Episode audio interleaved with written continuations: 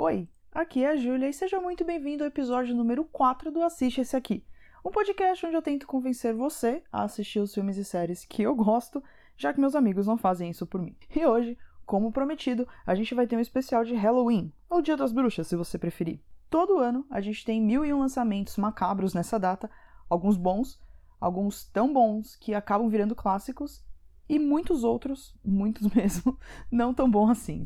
Mas se você é fã de Halloween ou de terror, no geral dá para se divertir de qualquer jeito com as novidades. Então, como sempre, eu vou falar aqui umas coisas que você pode assistir para comemorar o Halloween em grande estilo. Porém, antes de qualquer coisa, eu vou dar uma dica para a galera fã de terror que mora em São Paulo. Essa semana a Warner me levou para conhecer o Parque do Terror deles. Fica lá no Shopping Vila Lobos, perto do Parque Vila Lobos aqui em São Paulo. E olha, que passeio da hora! É quase que obrigatório para quem é fã de terror e principalmente para quem é fã dos filmes de terror da Warner. O parque ele é dividido em duas atrações diferentes, mas todas sobre quatro filmes da Warner: O Exorcista, Invocação do Mal, com Annabelle e a Freira, It, A Coisa e Doutor Sono. A primeira parte do parque é um museu com coisas de cada um desses filmes, inclusive itens que foram usados nos filmes de verdade, tipo Annabelle. Tem uma Annabelle lá que eles trouxeram direto de Los Angeles, né, que é uma das bonecas que você viu no filme. E esses itens eles ficam atrás de vidros e tal, para ficarem protegidos, né? Mas tem outras coisas que são instagramáveis. Então dá para você garantir aquela fotinho legal para postar no Insta. Dá até para você deitar numa réplica da cama da Reagan do Exorcista muito legal. Mas então você fica lá 15 minutos nesse museu tirando suas fotos, fazendo seus vídeos, para depois começar a parte realmente assustadora. Se você cresceu em São Paulo ou perto de grandes parques de diversão, você conhece aquelas noites do terror daquele falecido Play Center ou do Hop Harry que tá aí até hoje. E a imersão do parque do terror da Warner é tipo isso, só que bem melhor. É como se fosse um teatro ali que vai te guiando numa história envolvendo os personagens e os cenários desses quatro filmes que eu falei ali atrás. E ele é muito impressionante porque as réplicas são perfeitas. Você se sente dentro do filme mesmo e os atores são ótimos também. O que significa que você vai tomar muitos sustos, muito mesmo, e vale a pena cada segundo. Eu recomendo muito o passeio. Você pode comprar o ingresso direto no site da Tickets for Fun ou pegar as informações no próprio site do Parque do Terror.com.br ou no Insta deles, arroba Parque do Terror. Aí na primeira semana de, de novembro agora, vai ter uma coisa muito legal, que é que eles vão vender uma modalidade especial do ingresso. Porque até então você comprava um ingresso só e aí você tinha a primeira parte do, do museu, depois o passeio da imersão, e na parte da imersão, quando você tá lá com os atores contando a história, você obviamente não pode ficar no celular, então você não pode tirar foto, não pode fazer vídeo, até porque estragaria toda a experiência ali. E outra coisa é que, como é assustador de verdade, crianças com menos de 12 anos não podem entrar nessa parte nem com a companhia dos pais. Né? Não, nem com o responsável, quem tem menos de 12 anos consegue entrar. E aí o que eles vão fazer agora nessa primeira semana é que eles estão vendendo um ingresso com a imersão com susto e a imersão sem susto. Então, se você quer tirar foto nesses cenários é, mais específicos da imersão, você pode pagar só por esse passeio. Então, não vai ter ator, não vai ter história, vai ser só os cenários é, para você tirar foto, fazer vídeo de tudo. Ou se você preferir a experiência. Ah, e nessa parte pode gente com menos de 12 anos também. Então, se você quiser levar os seus filhos, sobrinhos, etc., que tenham menos de 12 anos e sejam corajosos para tirar foto ali no cenário de terror, você também vai poder. Então é uma modalidade especial de ingresso. Quem for comprar lá no site tem a opção com susto, sem susto. Eu diria que se você é uma pessoa corajosa, ou que você não é corajoso, mas gosta de passar medo mesmo assim, vai na, opção com susto, porque é muito legal. Eu fiquei impressionada. É um passeio que dura os 15 minutos do, da parte do museu e a parte de imersão com susto dá uns 35 minutos. Então, assim, é uma hora que você vai passar lá. O ingresso que você compra, você compra já com o horário, então não tem chance de você é, ficar horas na fila e tal. Então, você já compra com o seu ingresso certinho, entra lá, vê tudo, vale muito a pena. Então, se você curte terror, mora em São Paulo ou estará por São Paulo por aqui é, nas próximas semanas, não perca. Agora, voltamos à nossa programação comum com indicações de filmes e séries. Essa semana nós temos lançamentos de terror nos cinemas, dois filmes que chegaram aí para te assustar. Um deles é o filme Convite Maldito. É um filme sobre uma mulher que ela perde a mãe dela e acredita que ela não tem mais parentes vivos. Só que ela faz um daqueles testes de DNA que você paga para achar parentes perdidos por aí. e ela acaba encontrando um primo que ela não conhecia. E ela recebe um convite para um casamento no campo para conhecer o resto da família e a partir daí, bom, vai dar ruim, porque é um filme de terror. Mas isso é tudo que eu vou falar sobre o filme, porque é tudo que eu sei, já que eu não assisti ele ainda. Pelo que eu ouvi falar, é um filme ok, nenhuma maravilha, mas vai lá assistir e tirar suas próprias conclusões, afinal de contas é Halloween. E um filme de terror cai muito bem. Mas, se você prefere conclusões alheias para depois decidir se você vai no cinema ou não, fique tranquilo. Eu tenho aqui a dica de um filme bom e que eu sei que é bom porque eu assisti. O filme é A Luz do Demônio, que também está chegando no cinema essa semana. É um filme de exorcismo, como tantos são, mas eu realmente acho que, na medida do possível, eles conseguiram dar uma inovada. É a história de uma freira que desde sempre se sente perseguida pelo coisa ruim lá. Ela, inclusive, perdeu a mãe por causa disso. E agora ela quer proteger outras pessoas aí do demônio. Só que na Igreja Católica, só os padres podem estudar para performar ali o ritual do exorcismo. Uau! Quem diria que a igreja é machista, né? Realmente um choque. Mas enfim, ela não é boa em aceitar essas regras, essas convenções, ainda mais quando ela fica próxima de uma menininha que está sob os cuidados da igreja com a suspeita de estar possuída pelo demônio. Então, essa menina que está estudando para ser uma freira, ela quer ela mesma acabar ali com o demo, com Satanás, com coisa ruim, ou como você preferir chamar. Eu gostei muito desse filme. É, ele tem jump scares, aqueles sustos muito bons. Quase gritei ali uma vez ou outra. A história é bem amarrada, o que é raro para os filmes desse gênero, né? E os personagens são interessantes, principalmente a personagem principal, eu acho que dá uma boa mudança aí. Geralmente a gente sempre tem um homem como ali o, o padre e a mulher é sempre só que está sendo como vítima, mas nesse caso a gente tem uma pequena diferença. Achei o filme bem assustador no geral, então recomendo, porque eu, eu sempre faço questão de recomendar filme bom de terror, porque a grande maioria é ruim. Essa é a nossa triste realidade. Acontece que é muito difícil fazer um filme realmente assustador. É, mas esse eu achei bom. A, a, o pessoal que estava na sessão que eu fui, eu fui na pré-estreia, eles estavam achando bom também. Então, fica aí uma boa opção. Assiste isso aqui para pegar aí um cineminha no seu Dia das Bruxas. Mas como não só de cinema sobrevivem os filmes, a gente teve também alguns lançamentos no streaming. Apesar de ter tido alguns, como um filme chamado Meme do Mal, é, eu realmente não sei nem quem pensa no nome desse. Nem quem tem vontade de assistir um filme chamado Meme do Mal. Porque é a mesma coisa que chamar de filme ruim. Qual a chance de um filme chamado Meme Mal ser bom? Mas enfim. Temos sim um lançamento bom. Eu só vou falar dele hoje porque ele está sendo considerado o melhor filme de terror do ano por muita gente, tá? Muita gente mesmo, não só aqui no Brasil, em todos os lugares, muita gente falando desse filme. E eu estou falando do filme Noites Brutais, Barbarian, no título original, que chegou essa semana no Star Plus. Inclusive, muito doido esse filme ser lançado direto no streaming, porque nos Estados Unidos mesmo ele foi para os cinemas, mas e aqui eles preferiram lançar direto lá no Star Plus. Acredito que teria ido bem no cinema, porque realmente estão falando ótimas coisas sobre ele, mas enfim. Noites Brutais tá fazendo tanto sucesso por dois motivos principais, eu diria. O primeiro, por conta da direção do Zack Cregger, ele faz um trabalho assim absurdo, muito, muito criativo e original, que, de novo, uma coisa difícil em filmes de terror. E o outro motivo é o roteiro, também do Zack Cregger. Um beijo aí pro Zack Cregger, tá arrasando muito esse ano. Inclusive, se você não conhece o Zack, é, tá tudo bem, eu mesmo não conhecia. Ele é um ator Inclusive, ele faz uma mini pontinha aí nesse filme. Mas além de ator, ele também é roteirista e diretor, mas só que ele, esse é o primeiro grande filme dele. Ou seja, ele já chegou fazendo muito barulho e é um nome que vale a pena aí a gente manter no nosso radar porque o cara não veio para brincadeira. Mas voltando pro filme, o roteiro ele é tão especial porque além de contar uma história realmente interessante com uns twists ali muito curiosos, ele estrutura o filme de um jeito muito diferente. São três atos que são muito bem marcados. Cada um tem até um gênero bem definido, diferente. Tipo, eu diria que o primeiro é, é um suspense, o do meio ficaria entre aquele terror e comédia, e o último é um terror mais gore, assim, né? Mais com sangue e tal. E apesar desses três atos diferentes, todos eles contam ali a mesma história, são só três perspectivas diferentes realmente. É, para mim, a primeira parte foi bem melhor que as outras duas. Eu não costumo ter medo de filme de terror, mas esse chegou bem perto, viu? Eu confesso que eu quase fui acender uma luz ali. Eu tava assistindo sozinha no escuro de madrugada, quase acendi uma luz, cheguei bem perto. Então, o filme é realmente bom e assustador. Faz sentido estar tá sendo chamado de melhor filme de terror do ano, apesar de não ser o meu preferido. Eu acho que esse ano eu gostei muito do Mortos, Mortos, Mortos, que eu já falei dele aqui, acho que no nosso primeiro ou segundo episódio. E um outro filme também que lançou esse ano que eu curti muito é o filme X. Terror também, um terror bem tradicional, eu diria, porque vem com aquela questão da sexualidade que é sempre muito abordada nos filmes de terror.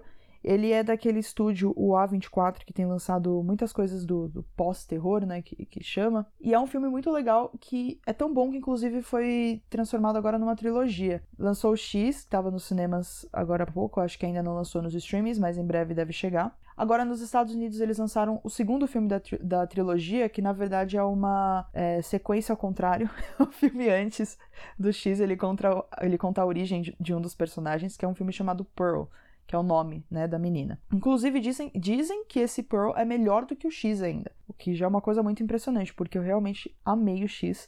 E aí depois ainda vai ter o filme XXX, triplo X ali, que vai ser a parte final da trilogia. Mas isso é uma história para depois, já que esses filmes ainda não foram lançados aqui no Brasil.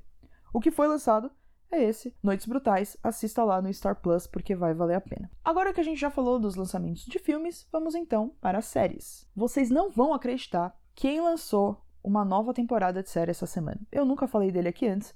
Um senhorzinho ali chamado Ryan Murphy. Eu tô falando isso porque se você não ouviu os episódios anteriores, primeiro, vai lá ouvir. Segundo, toda semana tem alguma coisa nova do Ryan Murphy sendo lançada. Eu não sei o que, que esse cara faz, como ele se alimenta, quantas horas tem o dia dele. Porque ele tá sempre lançando é, filme, série novo, mas enfim, dessa vez é a nova temporada de American Horror Story.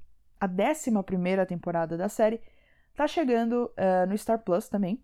E tá chegando com dois episódios novos por semana. Importante não confundir American Horror Story com American Horror Stories, no plural que também é do Ryan Murphy, mas em vez, em vez de contar uma história por temporada, é uma história por episódio. Mas enfim, American Horror Story, que é aquela série ali que já tá aqui há anos e anos, há mais de uma década, no singular, é a série antológica do Ryan Murphy. E essa temporada tem o subtítulo de NYC, New York City, por se passar, obviamente, em Nova York. Tá saindo dois episódios por semana, acabaram de sair os episódios 3 e 4 saíram ontem, e até agora eu não entendi direito a mensagem que o Ryan Murphy está querendo passar aqui. Ele pegou um cenário que ele já usou outras vezes, várias, principalmente na série Pose, né, que é o, o cenário ali de Nova York nos anos 80, com um foco na comunidade gay, incluindo a questão da AIDS, né, que foi ali quando começou a, a, o pico da AIDS nos Estados Unidos e no mundo. Só que aqui em American Horror Story, a AIDS não chama AIDS ainda. Tem um, um, um vírus ali acontecendo, e aparentemente eles estão querendo transformar a AIDS num vírus fabricado é, e passado intencionalmente é, para realmente acabar com a comunidade gay da época. Sinceramente, eu tô achando meio que uma bagunça até agora, mas eu vou continuar assistindo porque eu sou guerreira e nunca desisto de série e tenho a esperança de que melhore. Apesar de, de essa esperança ficar meio balançada, porque o Ryan Murphy ele tem um costume, ele é conhecido por começar as séries muito bem e aí da metade para fina, o final ele bagunçar tudo e virar ali uma, um grande besterol.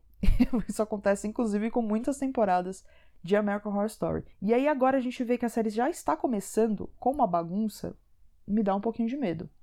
Ao mesmo tempo, pode ser que ele esteja fazendo as coisas ao contrário dessa vez e que aí ele vai consertar as coisas da metade para o final. Veremos, é, estou assistindo aí. É, mas se você nunca assistiu American Horror Story, vale muito a pena você pegar lá do começo, tá? Porque as primeiras temporadas são realmente sensacionais, são elas assim que deram o nome da série, então vale muito a pena, ainda que você prefira não assistir essa. Agora, se você quer ficar bem longe do Ryan Murphy, tem uma ótima opção, nova também, na Netflix. Chegou na Netflix essa semana, dois episódios por dia, a série O Gabinete de Curiosidades de Guilherme Del Toro é uma série é, antológica. Quando eu falo antológica, significa que é, é, são histórias independentes. Então, nessa daqui, cada episódio tem uma história sozinha, independente, baseada num conto. A maioria são, são contos do próprio Del Toro. Inclusive, é ele que faz a introdução de cada episódio. E eu assisti três por enquanto.